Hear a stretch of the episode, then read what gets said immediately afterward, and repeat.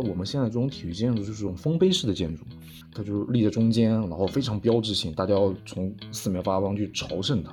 这种确实是有一种威严感或者是宏伟感，但是说我们非常不利于后期大家去亲近它，就是非常不亲人。可能需要更多的是我们让老百姓去健身的一些一些场地，而不是建完了之后很难使用的这种大型体育设施。大家好，我是一飞。今天这期节目我们想聊的话题是关于体育场馆的。在大概一周之前吧，我去了北京的那个新工人体育场，看了新赛季中超联赛的揭幕战。球场特别漂亮，但说实话，就是看完之后我的感受是。开幕式比揭幕战要好看一些。看那次比赛还是引出一个话题的，就今年中超有一个特点，新赛季大概会有六个专业足球场投入到整个赛季的使用。那所谓专业足球场跟原来的综合性体育场不太一样，综合性体育场是有跑道的，那专业足球场它没有跑道，主要的功能性就是为了办足球比赛而生。同时呢，因为这两年有像杭州亚运会，包括原定于在中国举办的亚洲杯之类的一些原因。最近几年，国内兴建了很多比较大型的体育场馆。确实，我们也一直自称为基建狂魔嘛，建几个体育场可能确实是比较轻松的事儿。包括像去年卡塔尔世界杯的主体育场，印象中当时也是中国团队承建的。不过呢，建好之后怎么用这个事情上，我们可能没有像建体育场本身这么强，或者说做得这么好。很多时候，体育场建完之后，可能就被晾在那儿了，可能。偶尔办办演唱会之类的，这也是经常被很多人吐槽的一点，就是你的名字叫做体育场，但实际功能可能是办演唱会。所以今天，总之来说，我们聊的这个话题听起来稍微有点硬核，但我觉得非常有意思，就是关于体育场馆的运营，也可能会涉及到一些城市空间的设计之类的。那这期我们很高兴请到的嘉宾是非常资深的体育地产从业者李合力，何力老师，要不给大家打个招呼？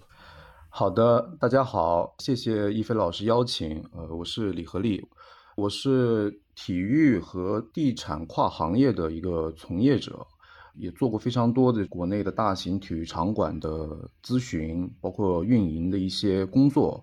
那现在呢，在一家地产公司从事城市更新和旧城改造。那我呢是希望未来能够让更多的闲置的和老旧的体育场馆重新焕发它的活力。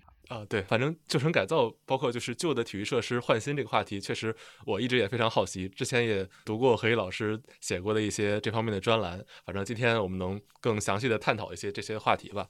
首先，要不我们先聊聊，就是最近一些新的体育场馆，或者说你最近关注的一些体育场馆的项目，有哪些是你觉得印象比较深，或者特别想聊一聊的？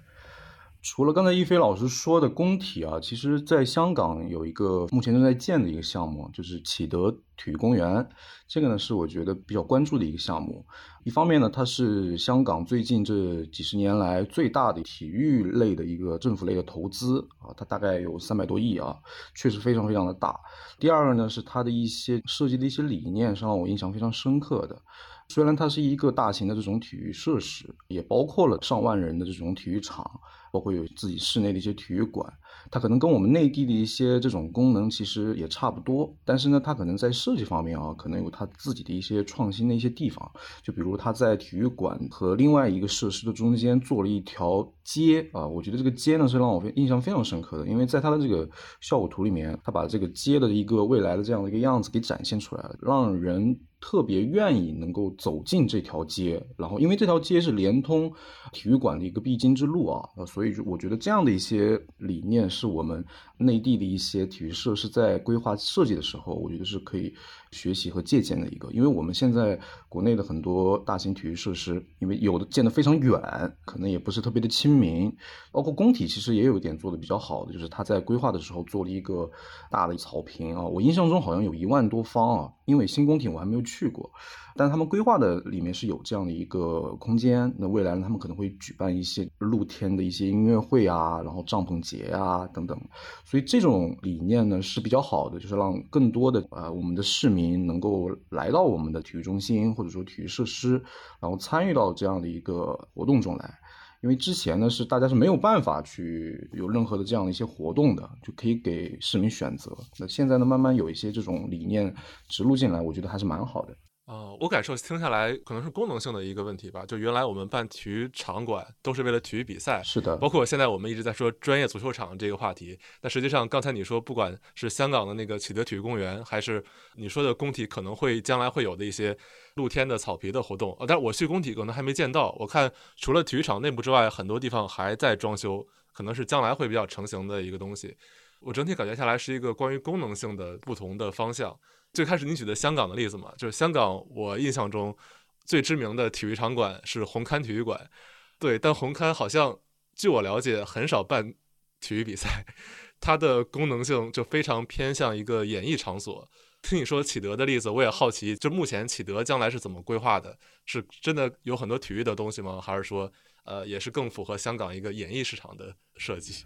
据我所知呢，启德呢是跟政府有一个比较明确的一些这种未来运营的一些这种要求，政府对他们，比如说融入一些社区体育活动，对他们是有考核的。因为这个项目呢，相当于是政府完全投入，企业呢，然后把这个项目拿下来，也接了后面的运营的这样的一个工作。但是呢，政府呢会对中标的这样的一个企业。后期的运营有明确的考核，所以他们呢是不得不做一些这种社区体育也好、学校体育也好的一些活动放在这里面。当然，它也会有一些市场化的一些内容，比如说你刚才提到的一些演唱会啊什么的，这个肯定是他们自己会有一个这样的一个赛例啊，可以这么讲，他们就叫赛例啊，赛例里面是会有的。呃，这个可能会稍微的好一点，就是可能跟体育的内容可能会更多一点。呃，那您刚才提到的这个红磡呢，确实是它因为完全市场化，大部分都是演唱会的这样的一些文艺类的活动，所以它这两个项目还是有一些不一样的。哦，是不是跟他所属方或者说对他的定位有关系？像红磡。你说市场化的话，那肯定，尤其在香港这样的地方办演唱会或者说办演艺活动，它肯定是更挣钱的嘛。那启德公园是不是就是有一定的社会公益属性？是的，是的，它是一个比较强的一个社会公益属性，因为本身启德是一个原来老的香港的一个机场所在地，但是那个机场呢已经废弃掉了。然后政府呢是希望能够在就是这个机场废弃掉的这个地方呢，他也想做一个当地地区的一个振兴，因为大部分政府都可能会先考虑通过这种大型体育设施来带动。片区的一个发展，所以呢，启德体育园呢，当时就被提上了日程。那它这个是一个比较强政府主导的一个项目，所以在这个后面的这个运营过程中啊，也是一些比较强的政府的导向会在里面。哎，是不是国内其实很多这种体育场馆都是政府主导的？是的，因为这种大型体育设施呢，对于片区板块的这种拉动效应还是比较明显的啊。特别是举办这种大型的赛事，像广州举办亚运会啊，北京举办亚运会啊，奥运会啊，然后特别还有我杭州举办亚运会啊，都其实对场馆周围的板块的拉动是非常有帮助的。所以呢，政府也是看到了这样的一个好处，所以呢就比较热衷于去新建这样的一些大型的，特别是这种供大型赛事啊、大型演唱会啊使用的体育设施。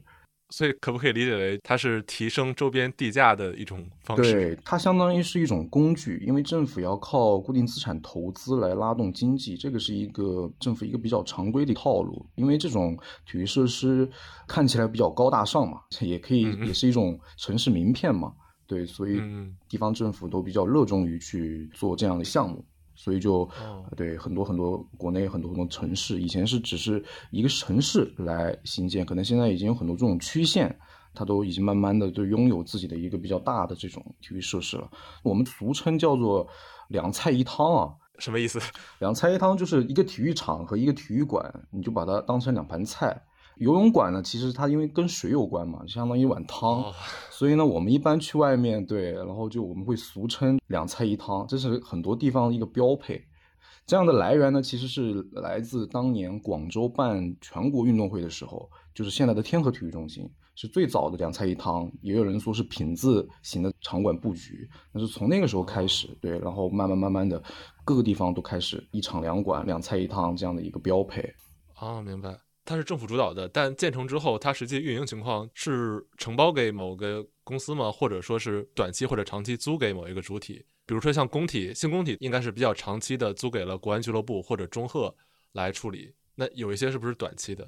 最早一般这种政府新建之后，当地政府会成立一个事业单位，它是相当于是一个体育事业的一个概念。最早的时候，然后呢，由这个事业单位来作为这个经营的一个主体。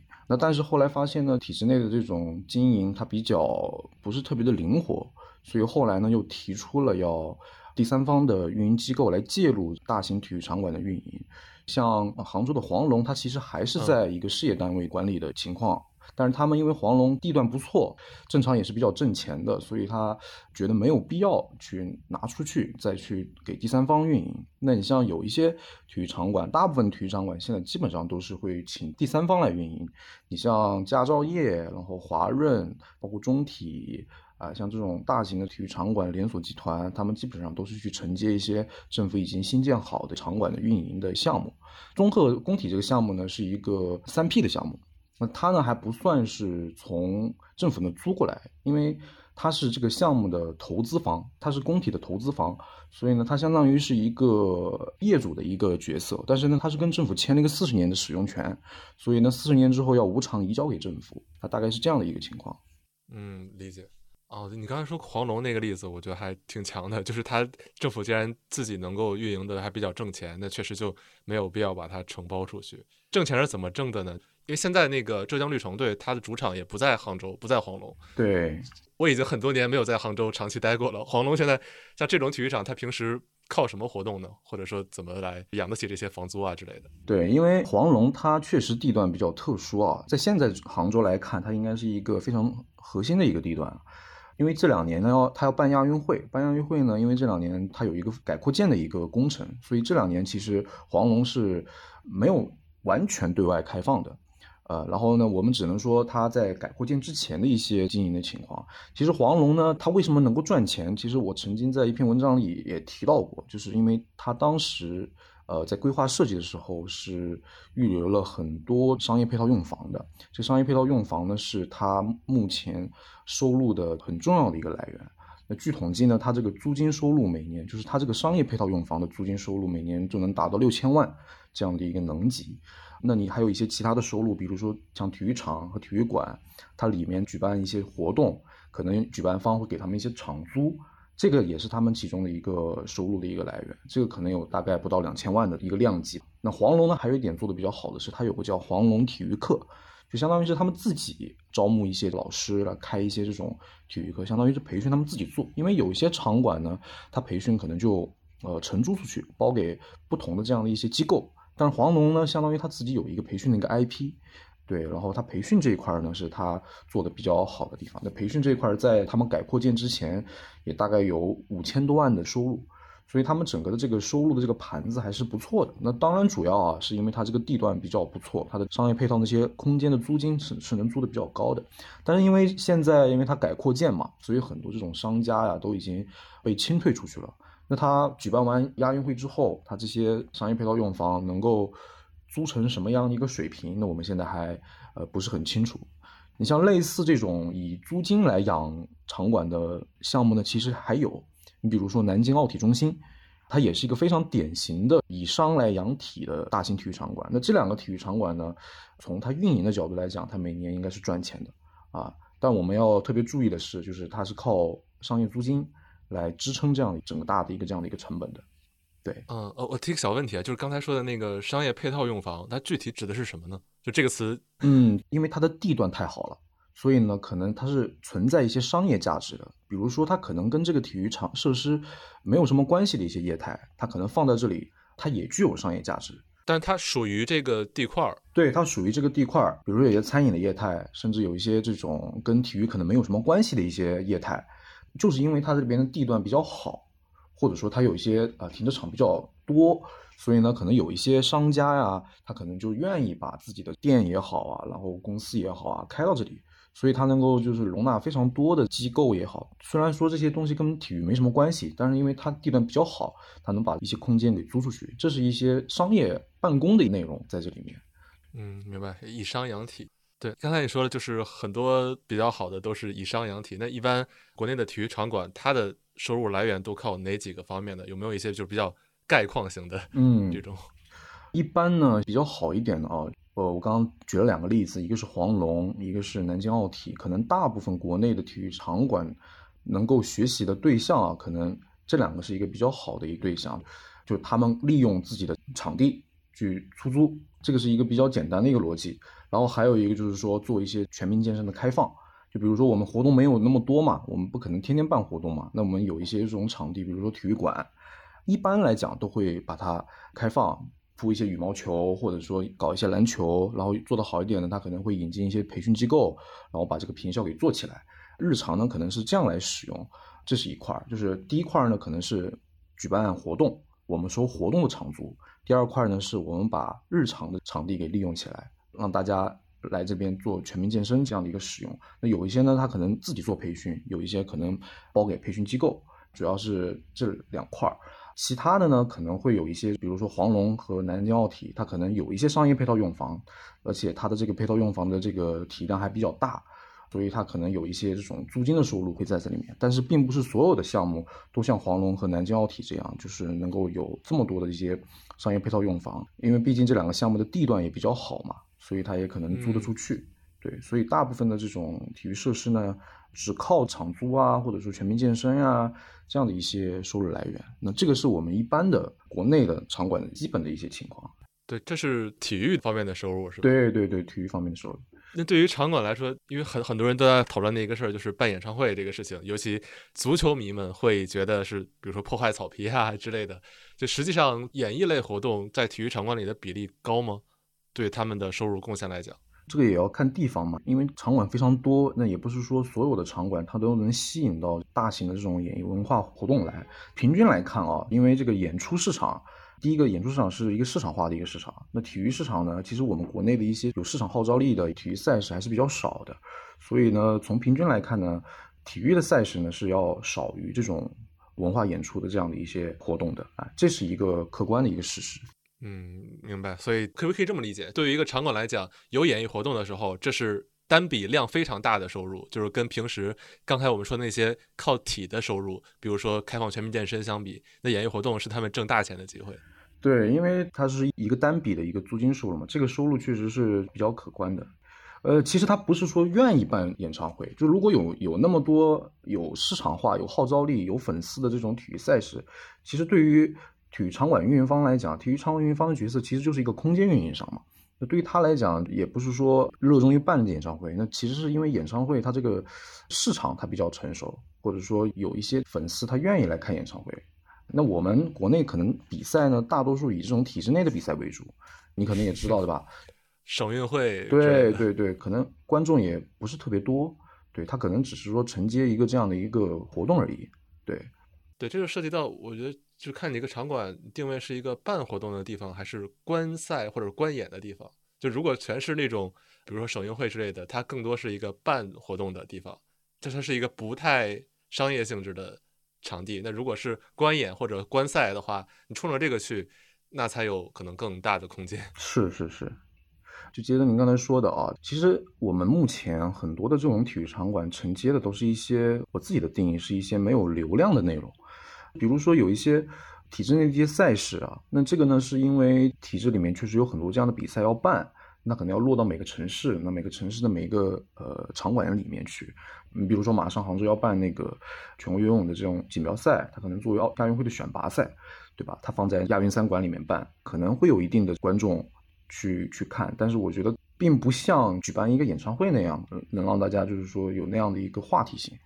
还有一个例子就是杭州有一个在一个很偏的地方，就是瓜沥体育馆，它呢原来是办过超级一零一，是不是？好像是有是有这样的一个，呃，对对对，当时这样的一个选秀活动。那他当时考量的一个点就是什么呢？因为它离机场近，那他其实也不需要有观众来看，他就是因为离机场近，然后大家这些演职人员啊，他能够往返各地啊，他方便，加上这个馆呢是一个新馆，还不错。所以他就完全当一个空间来拿来用啊，录，因为他要录制节目嘛。可能我们现在理解的就是目前我理解的就是说，场馆运营的一个第一个阶段，可能还是停留在首先把我们这个场子能够有尽量多的活动能装进来，先不要考虑它有没有流量。这个呢，可能是考量你能不能呃运营起来的最初的一个标准，就是你这个空间能不能呃使用起来。对，这个可能是处于一个比较前期的状态，就是一个相当于一个一点零的一个状态。那么是不是有二点零呢？是的，呃，我们马上要讲一下二点零啊。OK，我个人理解的二点零是什么样子呢？就是它可能是有一些有流量的内容了，比如说我们可能呃再举这个国内的例子，五棵松的这个场馆，或者说我们上海有个梅奔中心。啊，梅门中心，那你就可能不会有这种没有流量的内容会往里面放了。他们可能对这种活动的要求就是要有流量了。你就比如说有一些非常顶级的演唱会，或者说有些 NBA 中国赛，对吧？然后他们可能会有一些更吸引人的一些这样的内容，他们才会去承接。包括之前他们五棵松做了一个电竞的一个主场，对吧？战队的一个主场，对，然后 CBA 的主场，那只有这样的一些这种有流量的内容。他才会去跟他们去谈，然后把它把它拿进来。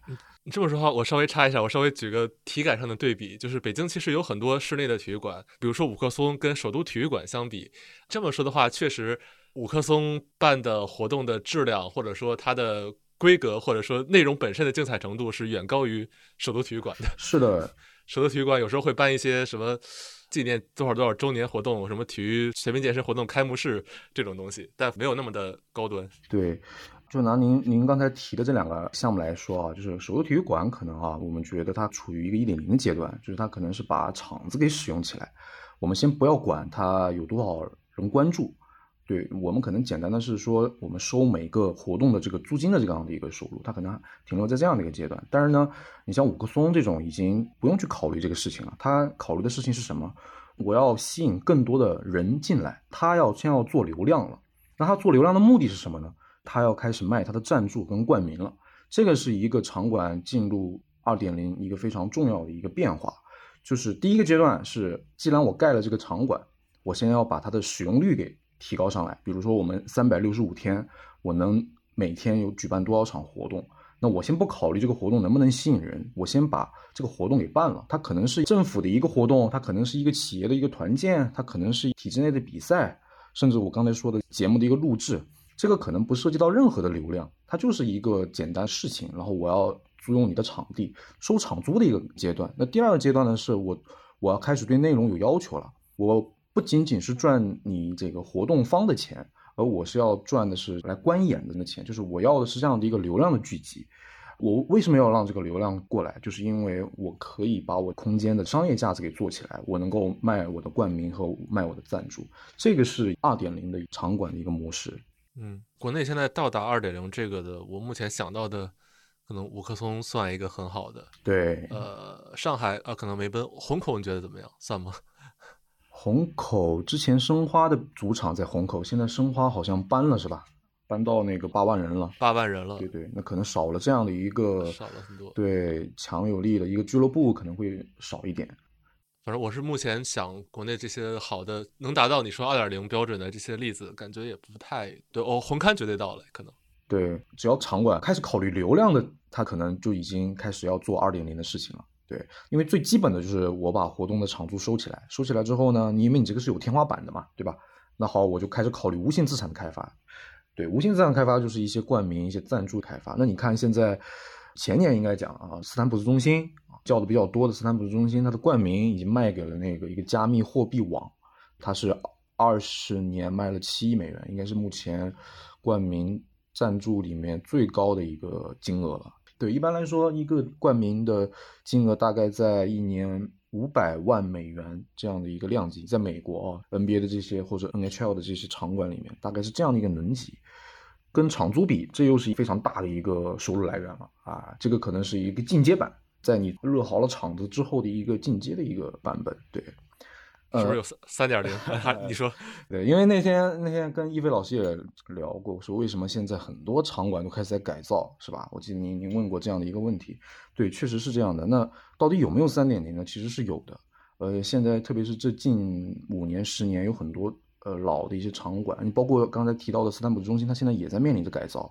它到底改什么呢？它是不是把容量、座椅啊什么的扩得越来越大呢？其实不是，因为我们知道，如果这个你像特别是篮球比赛啊，或者是冰球比赛，因为它本身那个球就很小，你扩得太大了，其实对后排，比如说你一万八的座位已经很大，如果你再扩成两万，其实那个扩出来的最边上的是观赛体验非常不好的，所以其实它并没有说去从数量上去扩。那他们从哪方面做改造呢？就是从结构上。现在目前的一个场馆的一个趋势是越来越多的高级座椅。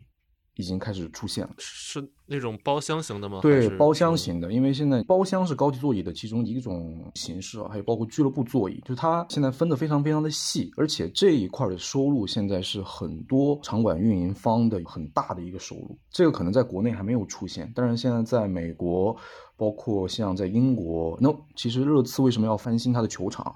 它最重要的也是有很多包厢的收入，包括俱乐部座椅的收入，它是非常非常大的。哦，我明白，是不是就是他这种改造不是为了从票的数量上卖的更多，而是想把某一些票卖得更贵？对，相当于他是要满足一些高级客户的一些需求，就是他觉得我把 VIP 的体验感做好了之后，我针对 VIP 这个客户的价格是可以卖得高起来的。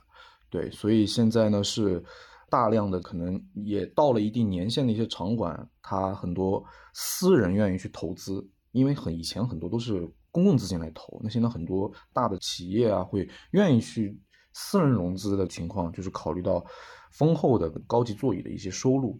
一般来讲，你像国内梅奔吧，梅奔它大概有八十二个包厢，据了解啊，它这个市场价是五十万一个，但是呢，我们不太清楚它最后就每一年的情况，它肯定不一样嘛啊。但是你按照这样的一个量级算的话，它也有四千万的收入的一个量级，这个也是一个非常大的收入的一个来源。当然，前提是你要在二点零的基础上更要丰富你的内容。它能做到三点零阶段，一定是要比二点零时候的内容还要更吸引眼球的一些内容，这个它才是做三点零的一个非常大的一个前提。但是现在已经，就像我刚才说的，在美国已经有趋势了，这一块收入占到了场馆运营的收入的一个很大比重。OK，哦，这我就明白了。就很多体育场馆改造，我之前不了解的时候，粗浅的理解只是觉得可能是不是设施老化了，翻新一下。对，但实际上是在结构上有调整。对，因为如果是简单的翻新，其实这个私人是不太会愿意去投入的。那他肯定是有一个非常高的一个回报率在这里面。那最简单的就是 VIP 的一些这种高级座椅，它能够给他带来一些丰厚的报酬。就是他们其实很多场馆运营方。像美国一般呢，它几个收入，一个是冠名，一个是赞助，然后现在呢还有一个就是这种高级座椅的这样的一些收入，有很多地方高级座椅的收入已经超过了冠名，就每年的这样的一个对这么多，已经超过了这样的冠名，所以他们现在这一块的蛋糕啊也被很多人看到。当然，这个前提是你要有很好的内容。在美国，如果你你这个场馆有一支常驻的 NBA 球队，那肯定是不一样的。所以，对于场馆运营方来讲，他就是一定是不断的在引进各种优质的内容，他才能够保证他像包厢也好啊、高级座椅啊，他能够卖得出去。因为这一块在他们的商业版图里面是纳到了场馆运营方的收入里面的，而不是在俱乐部的收入里面的。哦，比较好的一个例子是不是就是那个纽约的麦迪逊广场花园？对，它应该是属于这方面做的，至少从内容质量上。是的，是的，是因为麦迪逊广场花园也也是一个比较老的一个场馆了，就是它本身就有那一个地标性在那里面，一般很多这种活动啊也会考虑到那边去办嘛。啊，对，但它可能比较特殊一些，我感觉可能全世界所有体育场馆的地理位置，就是它是独一份的，在纽约那个位置，就是可能办个什么活动都有足够的人流在，没错，把那种质量提升就好了。没错，没错，对。对，包括欧洲近几年很多俱乐部也都在修建自己的新球场嘛。是的，是的。那他们修建就是有一些，其实欧洲的足球场它坐席确实总量上是不够的，那他可能也会去说扩建一些坐席。那当然他也要考虑更多一个高级座椅去设计出来，然后卖更好的这个价钱。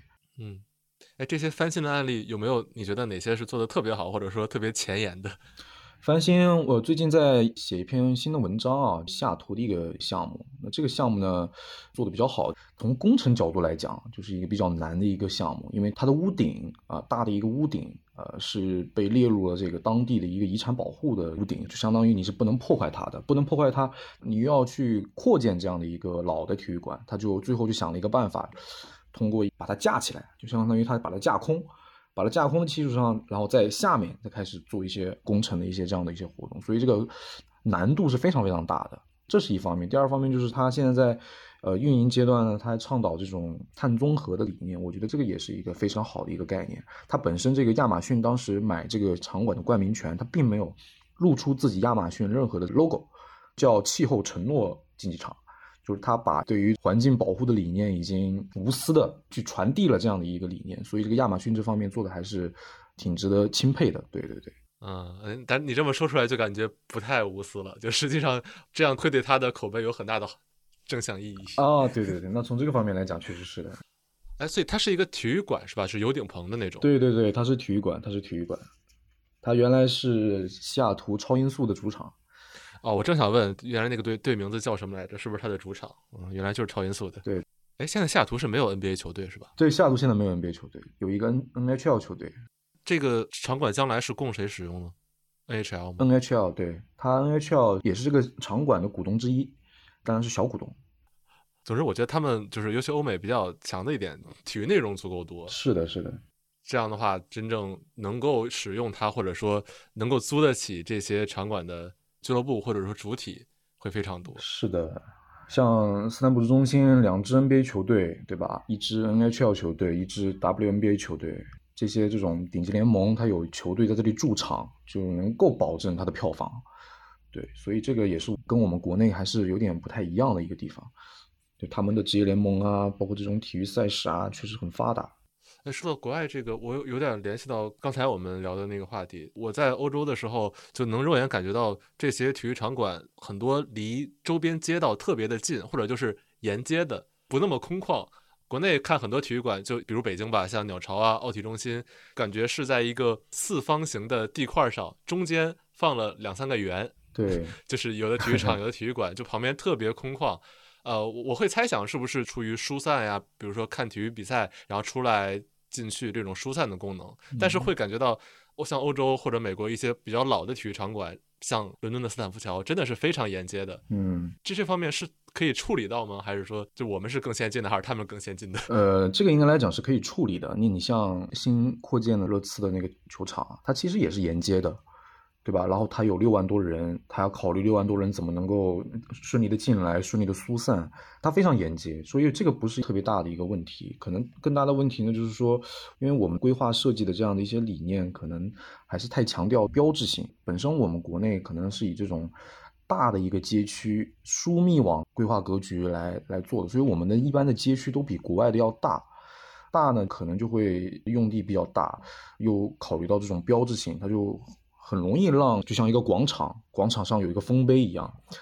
OK，因 为有一个建筑师，我觉得讲的很好，他就说我们现在这种体育建筑就是这种丰碑式的建筑。它就立在中间，然后非常标志性，大家要从四面八方去朝圣它。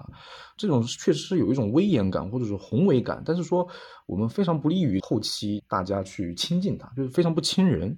所以你刚才提到了很多这种欧洲的一些这种场馆沿街，这个其实我觉得是非常好的，因为本身街道啊是需要有活力的。那如果你街道旁边有街墙的关系，墙里面的内容才会。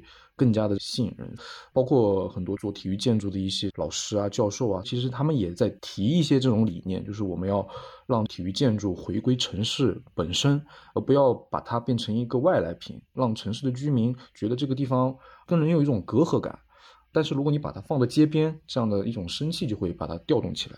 所以，我我倒是觉得场馆的规划，未来的这种规划，要更多的让体育馆或者说体育建筑离我们的街道更近一点。这样呢，才能够吸引到我们更多的我们的市民、我们的体育爱好者，能够更近距离的去感受这种体育的魅力。本身体育就是很有观赏性的。如果你在街边沿沿着走的时候，你能在旁边就透过透明的玻璃看到里面有一些非常精彩的体育的一些活动，我相信能够吸引很多人关注到它。但是呢，现在不是，现在就是离得很远，给人一种非常强的一些距离感。OK。哦，我这我能想到我好多我自己去看的例子呀。北京去年应该是开放冬奥会的速度滑冰馆冰丝带，冰丝带，嗯。然后我去了两次啊，每次从地铁站出来之后要走好远好远，周边连个便利店都没有，路都是特别又宽又长，非常北京的那种灰色建筑。是对，树也刚种了没多久，然后跟那个莲花球场特别近，就是那种特别空旷的地方，就感觉要走好远好远。但是呃，我也有印象，像之前提的虹口嘛，呃，我之前去虹口足球场的感觉就是，应该出了地铁站就能通过球场的叫某些裂缝，就能看见里面的绿色草坪，就感觉真的是特别亲近的一个场所，就跟它没有距离。更夸张的是，我原来在英国的时候去过伯恩茅斯，伯恩茅斯它的主场，好像英国有一些很多不大的球场都是四面看台，那四个角是不太封起来的。也可能是因为它建筑比较老的原因，就是我绕着球场转的时候，就如果保安不拦我的话，我完全可以从那四个角走进去。嗯嗯，它是一个非常开放性的场地，对。但是我感觉国内很多建的新球场是很远的，对它可能更融入这种社区生活。就是您刚才提到的这个例子，就非常融入社区生活，这是我们非常缺乏的一点，就是我们总是把它作为外来的一个东西。就是没有更对我们当地的居民的一些生活产生更多的联系，所以我刚才最早提到的启德的那个例子，它至少通过做了一条街这样的一种处理，它吸引周边的人。虽然它的体量也很大，看起来也也要强调标志性，但是它呢，通过有一些这样的一些处理，它能够很好的实现这样的一个目的。我不要把自己跟当地啊形成一个很大的一个隔阂，而我做街的一个形态，吸引旁边的人能够走进来。呃，我才理解这个街是不是就在一个园区里横着劈了一道，然后街边有各种设施。对它这个街其实看起来很有活力，就是如果你正常路过了这儿，你会被这条街吸引。那被这条街吸引呢，你会一直沿着这条街走下去，走下去其实就。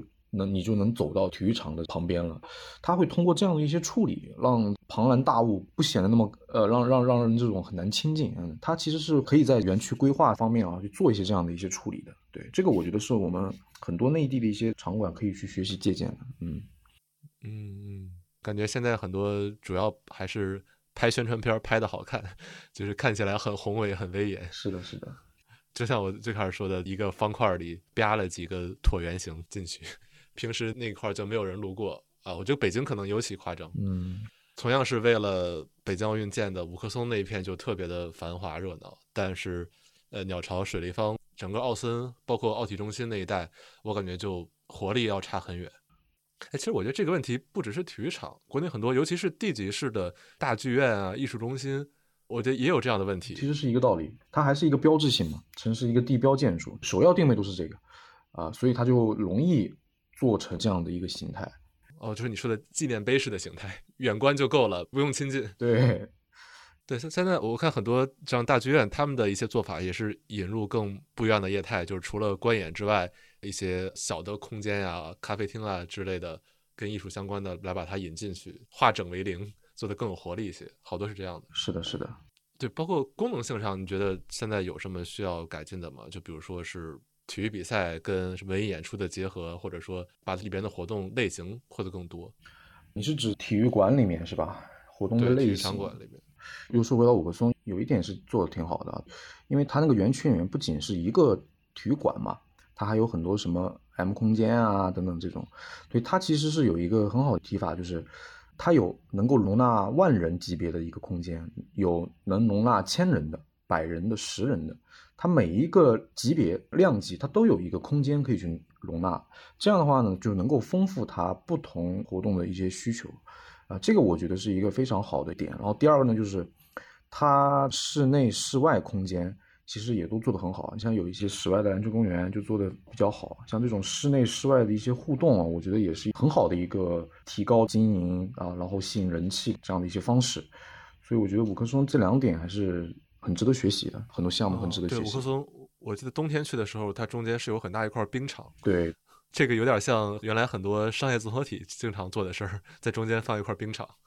这就非常重的运营痕迹，就是我们根据不同的，比如说季节或者说流行的一些项目，然后我们从运营的角度去做一些项目的一些设置。刚才你说的冬天啊，比如说滑冰。确实有这样的需求，那我们要去满足这样的一些需求。那其实你比如说去年对吧，很火的这种飞盘也好啊，其实我觉得有些场馆运营方他完全就可以顺应这样的一个流行的趋势，组织一些这样的活动，然后把大家吸引进来。这些工作其实是需要我们场馆运营方去做的，目的就是为了让更多的人能够到我们这边吸引人流，把人流给导过来。有人了嘛，才有商业价值。嗯嗯，我觉得这个有一个原因可能是。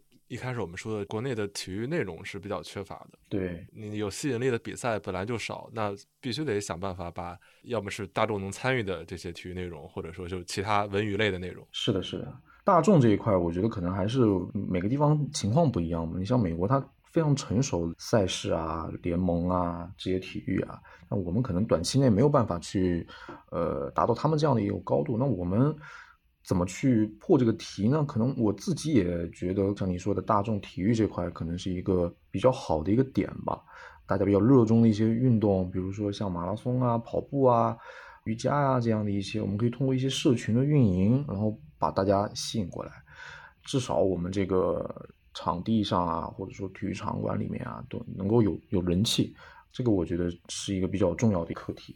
我想起来一个其他的类型的场馆，因为这种空间场馆，我觉得其实都是类似的。嗯，我在北京有时候看一些线下演出，呃，live house 去的比较多。就之前北京有一个挺著名的 live house 叫 DDC，老的那个 DDC 没有了，然后去年新 DDC 刚刚修建好，是在日坛公园附近的一个地下场所，应该是北京整个环境最好的线下演出场地之一。但是去年因为应该是线下演出。乐队演出报批比较困难，然后他刚重新开业的时候，就组织了那种观影会，就是全部摆上椅子去放电影，跟一些电影资料馆一些他们的做法比较像。就本来是一个音乐演出场地，他改成这样用了。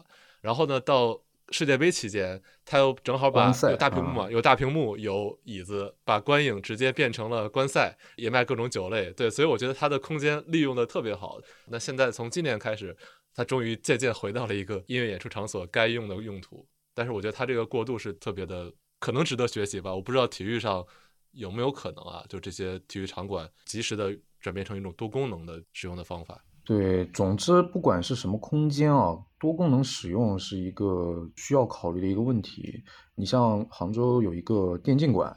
电竞馆因为坐席不大啊，基本上几百个座位。那比如说像你刚才提到的去年世界杯，他们也举办了这样的一个世界杯观影的活动，嗯，能够充分的把这个场地给利用起来。对，这也是他们以多元化利用的比较好的案例吧。不管是什么空间，总之就是要把它用起来。对我们最开始也说，今天聊的是一个体育场馆的运营话题嘛，但其实运营是不是可以拆开来解释的？是的，我觉得运营呢可以把它拆开来啊。一个是运维，一个是营销。那我们呢，可能更多的还是停留在一个运维的一个，就相当于是把一个呃场地能够把它正常的运转起来。你可以这样理解啊，不要中间有一些什么，比如说灯开不了了呀。或者说空调开不了了呀，对吧？这是一些基本的一些东西，维护对一些维护，可能我们更多的是你也可以把它理解成是一个物业的一个一个概念。所以很多有一些体育场馆运营的一些公司，很多都是从物业公司起家的，所以这也是能解释这样的一个原因，就是可能大部分人首先会觉得场馆运营我就是个看场子的，就是简单的这样觉得。但是这个是很重要的啊，这是你的基础，你必须得把这个呃场地给打理的。很好，因为业主交付给你。正常来讲，物业管理的价值是要让资产保值和增值嘛。我们不谈增值的事情，就最起码要让它保值嘛。但是呢，作为体育场馆呢，也不仅仅只是停留在运维阶段。我觉得应该呃，在做好运维的一个基础上，我们要更好的去做好营销类的这样的一些活动。就比如说，我们针对某一个特定的客群，就比如说我们这个场馆。首先，我们要做一个定位啊，我们根据我们这个设施，我们能够做一些什么活动，我们能做一些什么项目。那首先，我们要基于我们自己的情况做一个定位。那针对这个项目的定位呢，我们要去做一些我们的客群的定位。到底我们要吸引哪一些客群来到我们空间场所？他们如果确定了这个客群，然后我们再对他们去做一些精准的营销。你比如说，如果我经常跟别人分享，比如说我们很多这种体育场馆的一些室外的一些田径场。它一般呢都是作为赛事的一个热身场地来使用的，但是大部分参与全民健身的人呢，一般不会开放体育场去供大家用。但是这种室外的场地它是可以开放的。那这个场地呢，其实就是可以做一些非常精准客群的一些营销。比如说现在马拉松非常火啊，全国各地各个城市跑马拉松的人群也非常的多。那比如说你去针对这个城市啊这么多跑团，你把团长这样的一个关键角色。给链接好，给团长呢聊一些，比如说你可以来我这里办一些你们跑步训练营的，或者说跑团的一些活动啊，然后我来这里可以给你提供一些什么什么服务，比如说我们这里有一些拉伸的服务，或者有些什么服务，就让大家能够过来通过团长来链接这样的一个事情，这就是我我理解的一个精准营销吧啊，这样的一个，因为因为跑步的基数够大，它能够给你带来一个比较可观的一个人流，那人来了，他就会有消费，会来停车，会来这里吃饭，可能也会送小孩子来这里做培训，那这样的场景它就构建起来了。就我们可能现在还需要去构建一个这样的场景，你还可以做一些什么营销，比如说你去请一些项目周边的一些，当然这个要去挖掘了一些达人。啊，比如说他本身就是一个在小红书上非常有名的瑜伽老师，对吧？他自己有些流量，那你就跟他去合作。比如说你给他一个抬头，比如说某某体育中心的某某某某项目的一个达人，有了这样的一个身份，对于他来讲也是一件非常呃乐于的一件事情。那这样呢，大家双向的合作，我觉得可能能把场馆的运营的难题啊，我我觉得能够稍微的解决一点。就是我们可能现在还是比较。盲目的去做这个事情，所以说我觉得可能更多的场馆运营方呢，可能要去静下心来，比如说我基于我们的场地能做些什么事情，能吸引哪些人，我们针对这些客群去做一些精准营销。刚才提到的一个是团长，一个是运动达人哦，我觉得这两个是一个比较好的能够链接到这样的一些流量啊资源的一些很好的一个手段。对，所以我觉得可以往这方面努努力吧。嗯。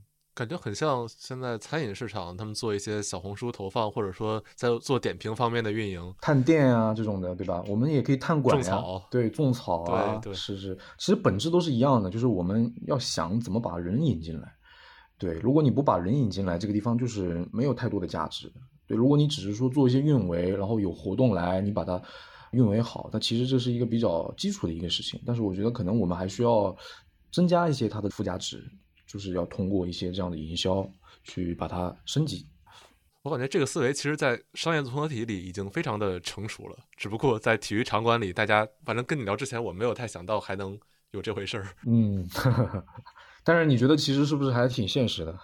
对，很现实。我觉得听起来其实不难啊，因为其他的业态都已经在做这个事儿了。原来我们还把体育场馆这个功能性想得非常的明确，过于明确了。对对对，就其实我们身边是有这些需求的，比如运动的需求什么的。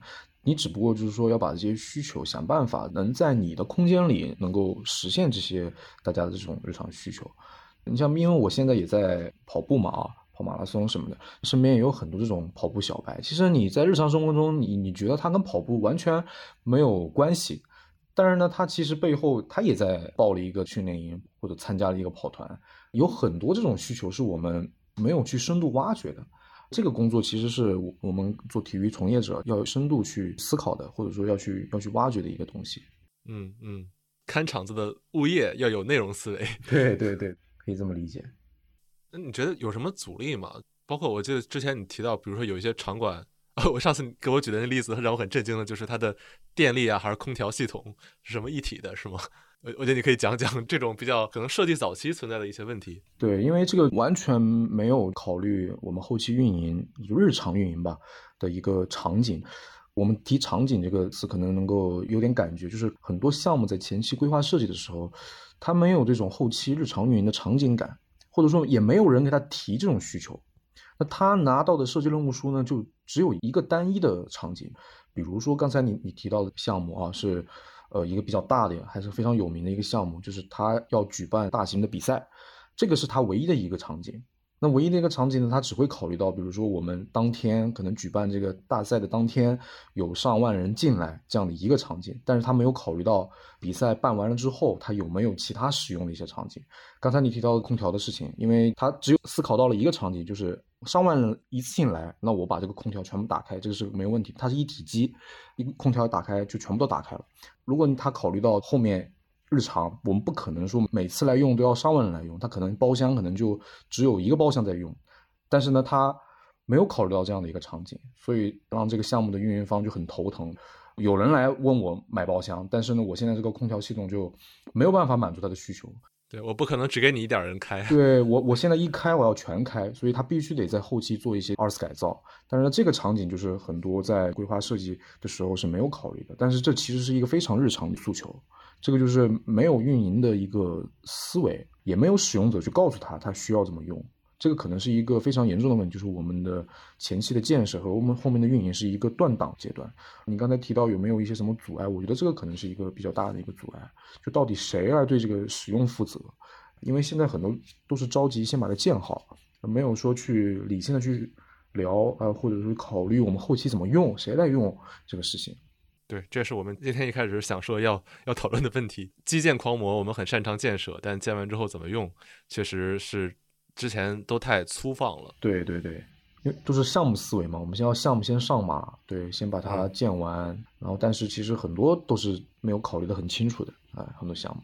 对，应该很多体育场馆建完之后，会把部分的我不知道叫包厢，或者说更像办公室的地方，其实是可以出租出去的。我见应该有一些确实是这样做的。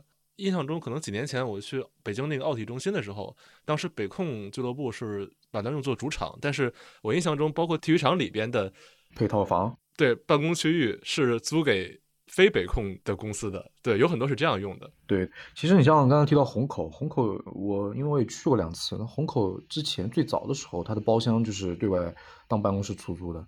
因为有一些企业也觉得这个是一个比较好的地方，我当然它地段也很好啊，虹口的那个地段本身也是一个地铁接驳的一个站嘛啊，确实有很多企业在那边办公，还有很多宾馆就选择开到那儿，对，可能也是考虑到地段这个问题。对，这还是一个其实使用的用途是多功能的，就不只是办比赛一个方向。是。啊，这样的话，如果出现什么空调只能 一块开的，这就很绝望啊。对，如果未来有这样的一个场景，那那空调一体机这种肯定是不能 装的啊，或者说装你也要考虑到后面怎么更好的改。对，这个肯定是要考虑的。其实你说这个 live house，我觉得他们其实更多的是先有内容，再有场地。这个呢，我觉得可能还是跟我们这个不一样的。包括有一些剧场啊，但不说所有剧场，包括像开心麻花，它现在也在做一些空间的拓展。对，包括效果，效果这两天在北京刚开了一个场子，都是先有内容。对，但你要知道，它是要先有内容，我再去做观演的体验啊，找更好的空间去做。我觉得我们还是场馆完全是颠倒的，它是先有空间，然后我们再考虑怎么放东西，其实有点有点本末倒置了。所以你说，呃，能够从 live house 啊或者剧院里面能够有什么借鉴？这我觉得这个是可能是一个比较大的一个借鉴意义吧。就是我们还是要理性一点，建的时候呢要想清楚为什么要去建它，然后建完了之后到底谁来用，谁来经营它，谁来运营它？你觉得现在国内的体育场馆过多吗？从数量上看？因为感觉很多都是不能说废弃，就是使用频率极低的。对，从量上来讲，因为有一个数据叫做人均体育场地面积啊，这个是一个官方的一个数据，而且很多都已经纳入到政府考核的一个指标，包括也写进了很多规划里面啊。比如我们到了几几年，我们这个地方的人均体育场地面积要达到多少？其实这个场地面积呢，就是目前我们的这样的一个数据还是比较少，最新的应该是全国应该是。二点六二平方啊，人均场地面积。那这个场地呢，其实就包罗万象了，有学校里的体育场地，有公园的体育场地，当然也有这种传统的体育场馆，包括有些健身步道都把它算进来。那我们人均是二点六二，国外呢就不是一个数量级了，他们都已经达到十几了，比如美国十六啊，日本十九啊，然后这样的一个，其实我们大概就差了八九倍。但其实呢，我们又感觉到我们这个身边的这种体育场地又不多。从来没有想过要去怎么去用它，这个就可能就是一个一个比较大的问题。我们一方面呢，这个量上要补短板；一方面呢，这个结构我觉得可能还是需要。所谓的结构，就是可能我我理解的就是我们太多办赛的，最早我们提到这个两菜一汤啊，或者是一场两馆这种形式，因为这个确实是利用率不是那么的高。那可能更多的你要新建一些真正服务全民健身的这样的一些场地。那我觉得这个是从结构上需要做的一个变化，当然我们总量上还要补短板，所以我们从量跟结构其实都是缺的，需要我们去调的。那你刚才说是不是浪费？其实我觉得就是出在结构上面了。其实我们不需要那么多的观赛用的体育中心，这个是我觉得有点浪费的。但是呢，我们需要把观赛用的这种体育中心变成全民健身的这些场地，我觉得这个是需要去做的。明白，就是观赛用的大场馆可能需求没有那么大，但是大家更需要的是这种能够大家使用的小型的场地，是这样子的，所以造成了我们现在现有的这些场馆用不了，但是不好用，所以呢就觉得浪费。但其实它在量上面，从人均上面它其实还是不足的，嗯，还是缺的，对，还是缺的。所以呢，总局也在提全民健身新载体，就是什么是新载体？比如说体育公园，比如说健身步道。等等等等，这些新载体，那这些新载体的体，我觉得是一个挺好的事情，就是至少我们从大的这个政府这个层面已经意识到了，就是我们可能需要更多的是我们让老百姓去健身的一些一些场地，而不是建完了之后很难使用的这种大型体育设施。对我觉得这个提法就挺好的，就是至少我们从顶层这边已经意识到了这样的一个问题，对，所以才会发一个到二零二五年要建多少个体育公园这样的文件。哦，我特别好，这样的话就一下解释了很多事情。因为去年我们当时做过一期节目，是关于飞盘跟足球场的。当时飞盘特别火嘛，有点口水，占了很多足球场，说很多人订不到场地了。对，其实供大家使用的场地还是有一些不足的。那大场馆又有这么多，然后球迷们又会吵着说，很多足球场是被用作办演唱会了。是这种使用供需关系，其实非常的微妙。又多又少，感觉。对，从量上它是少的，但是呢，我们的这个趋势正常是它还是偏离了我们这样的一个方向，所以现在政府出一个文件说我们要寻求更多全民健身的新载体，就是从结构上它已经在往好的方向在在调了，所以现在很多。嗯，像杭州也有个他自己的一个政策，叫做金角银边，就是相当于是把一些城市里面的一些边边角角啊、地块啊，把它用起来做一些体育设施。因为也正好赶上这个杭州亚运会嘛，它毕竟也要为这个亚运会去造一些势。所以说这两年杭州很多，你像比如说在一些这种高架桥下面建一个篮球公园啊。蛮多的，现在就是说，因为因为这么个政策，因为它可能有一些相应的这些补贴啊，当然大部分还是以国企去新建为主啊。一方面考虑到一个社会效益，一方面响应政府的一些政策。但是我至少对于我们运动爱好者来讲，还是多了一些这种场地的，因为有一些刚才提到的那个篮球公园，就高架桥下面的周边。很多这种居民区，所以我能想象到未来建好了之后，还是有很多人会去那里健身的。至少我觉得从这个角度来讲，还是一件挺好的一件事情。嗯，对，我觉得在将来中国的城市发展是一个挺重要的课题，就是如何精细的利用小规模的地块。对，因为已经没有那么多地方可以去给你建这种设施，你只能想办法怎么去插空。当然，我觉得这个也是个好事情，你要充分的利用土地嘛。第一方面，从对从政府的角度来讲；第二方面就是说，有我们其实。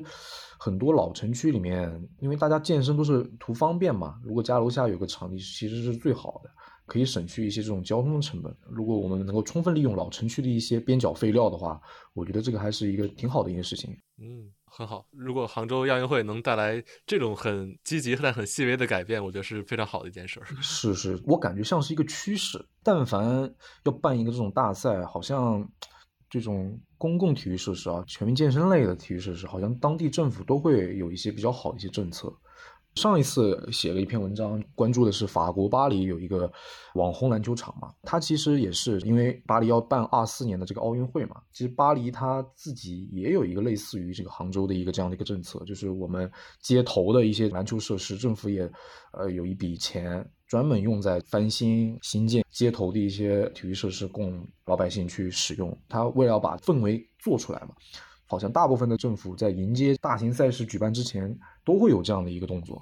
嗯，哦，我觉得这个特别好。其实，在从体育行业里，或者说媒体关注里，这种东西的表述一般都特别的宏大、官方，就是说要兴建多少多少体育用地。但是，我觉得很多人对这种东西是没有直观感受的。我们能直观感受的就是某个大场馆建立起来了，对，感觉是为了大赛而准备东西了。但是实际这种小的细微之处，哎，我觉得挺好，需要今天这种形式来把它展示出来。因为我之前对于像杭州亚运会这些新的小的场地的改造，我是没有直观感觉的。对，因为这两年还是挺多的，包括它分了很多类别，比如说在高架桥下面去建，比如说在社区里面去嵌入，它有个词叫嵌入式，什么意思呢？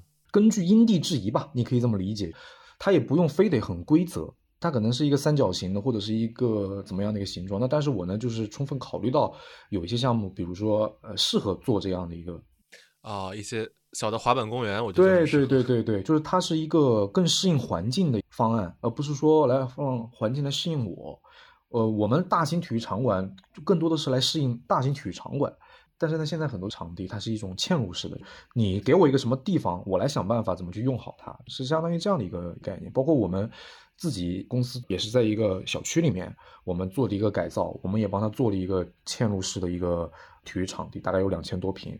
也为了让亚运的氛围能够更浓郁一点嘛，就是很多这种类型嵌入式的很多类型，有高架桥下面的、公园里的、有小区里的，目的就是让全民健身的这种设施更多的出现在大家的面前，对，让方便大家去健身这样子。可以非常期待一下杭州亚运会的时候，到时候我也去杭州实地感受一下。可以啊，可以啊，欢迎你。一开始我聊这个话题，就本来是我的思维或者说我的视野，也只是冲着这些。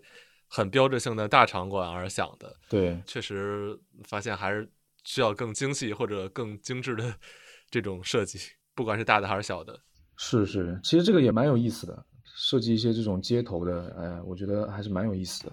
好啊，反正这期给我打开了一个视野，也希望能够给很多听众一个启发吧，或者关注一下身边很多小的体育设施，其实可能比我们想象中的要更实用一些。或者说有机会变得更实用一些。对，大家也可以去分享一些，就是自己身边的一些有意思的一些体育场地啊，听众们也可以一起分享一下。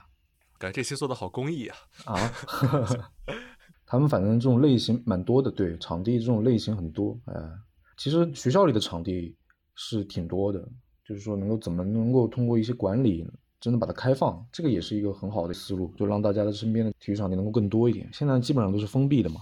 对，我觉得疫情之后这是一个很重要的课题。我连我家旁边的北京某某大学的操场，我老想进去跑步都进不去，因为只能他们校内的人给我预约，这个太麻烦了。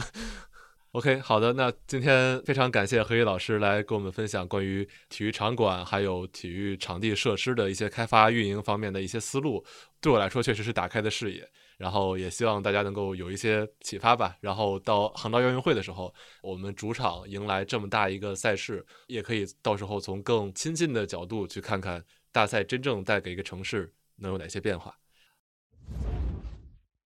呃，以上呢是这期节目的对谈部分，在最后我也准备了一个小小的彩蛋，在四月份工体第一场比赛的时候，我录了一些声音素材，然后把其中的一部分剪到了一起，算是一个声音版的 vlog 吧。那最后，就让我们在纯音频里一起去感受新工体的氛围。欢迎大家去现场。下一站，团结湖。The next station is 团结湖。文明乘车，使用电子设备时，请勿外放声音。球票有吗？球票卖吗？要复议票有吗？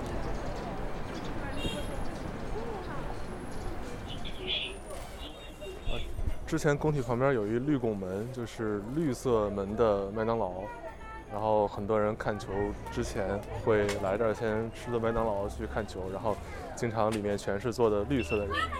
今天我在找绿拱门，但一直没找着，但是看到一个 KFC 里面全是绿色的，可能将来会出现一个新的属于国安球迷的肯德基。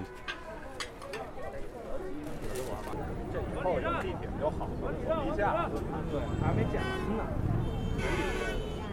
他就在厂子里盖。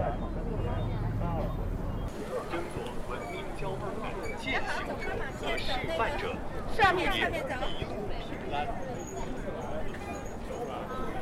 跟三年前已经不一样了。那假装你来回跑是这样的。我带的是吧？对。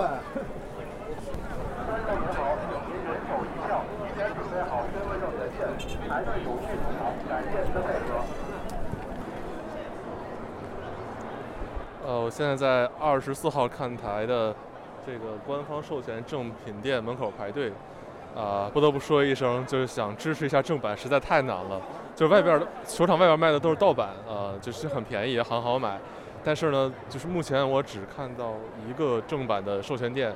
二十四号看台楼下，这个队排的实在太长了。小猴子是吗？没有了。小狮子，小狮子没有了。就围巾没有厚一点的吗？有没有了？阿姨有没有那个小熊的那个穿衣服？没有了，那个没有了。来一个深的，两个浅。我来一个深的吧。来个身子。一样来一个一样来一个恕我直言这围巾太薄了冬天根本没法戴只能看球戴。今年俱乐部挣钱了啊。是。他们以前这屋子就这么大东西一会儿可不就没了吗？呃，你好，卖水卖吃的的是二三楼有吗？对，都有。都有是吧？哦，谢谢。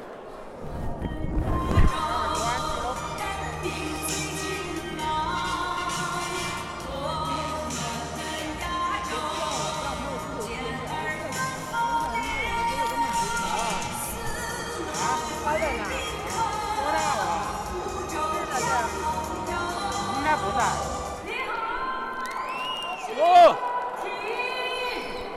是录了点什么？各种环境音，比如我在地铁上，呃，环球湖站到了这个素材，然后就有一部分想做个声音 vlog。那你有采访那个周边的什么球迷还是什么声音？不太想做那个，但是反正就各种，比如说黄黄牛卖票的声音，就各种这种氛围音收集了一些，我想想着怎么穿插，没想好呢，反正先先把声音先搜集好再说。我刚从你发那边散场的时候，北京台是去采访球迷嘛，去采访小朋友，然后采访一个老大爷，哎，充满 九十年代的辉煌，这中气十足，你知道吗？老大爷说牛逼。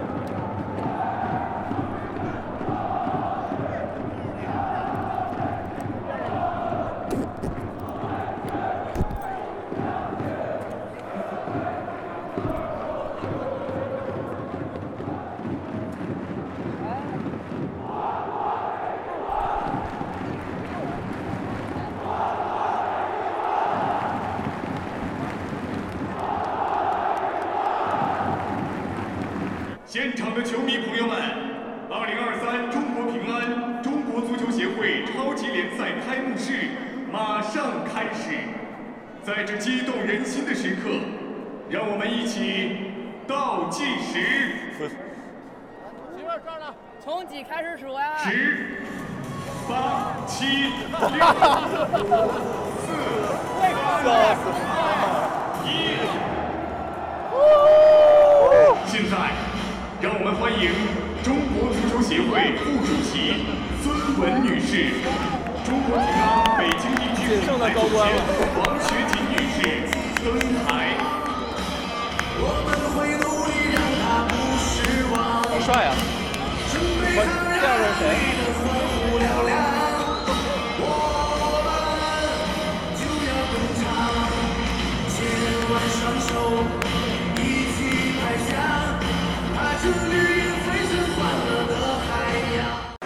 请本场主裁判马宁代表中超联赛裁判员宣誓。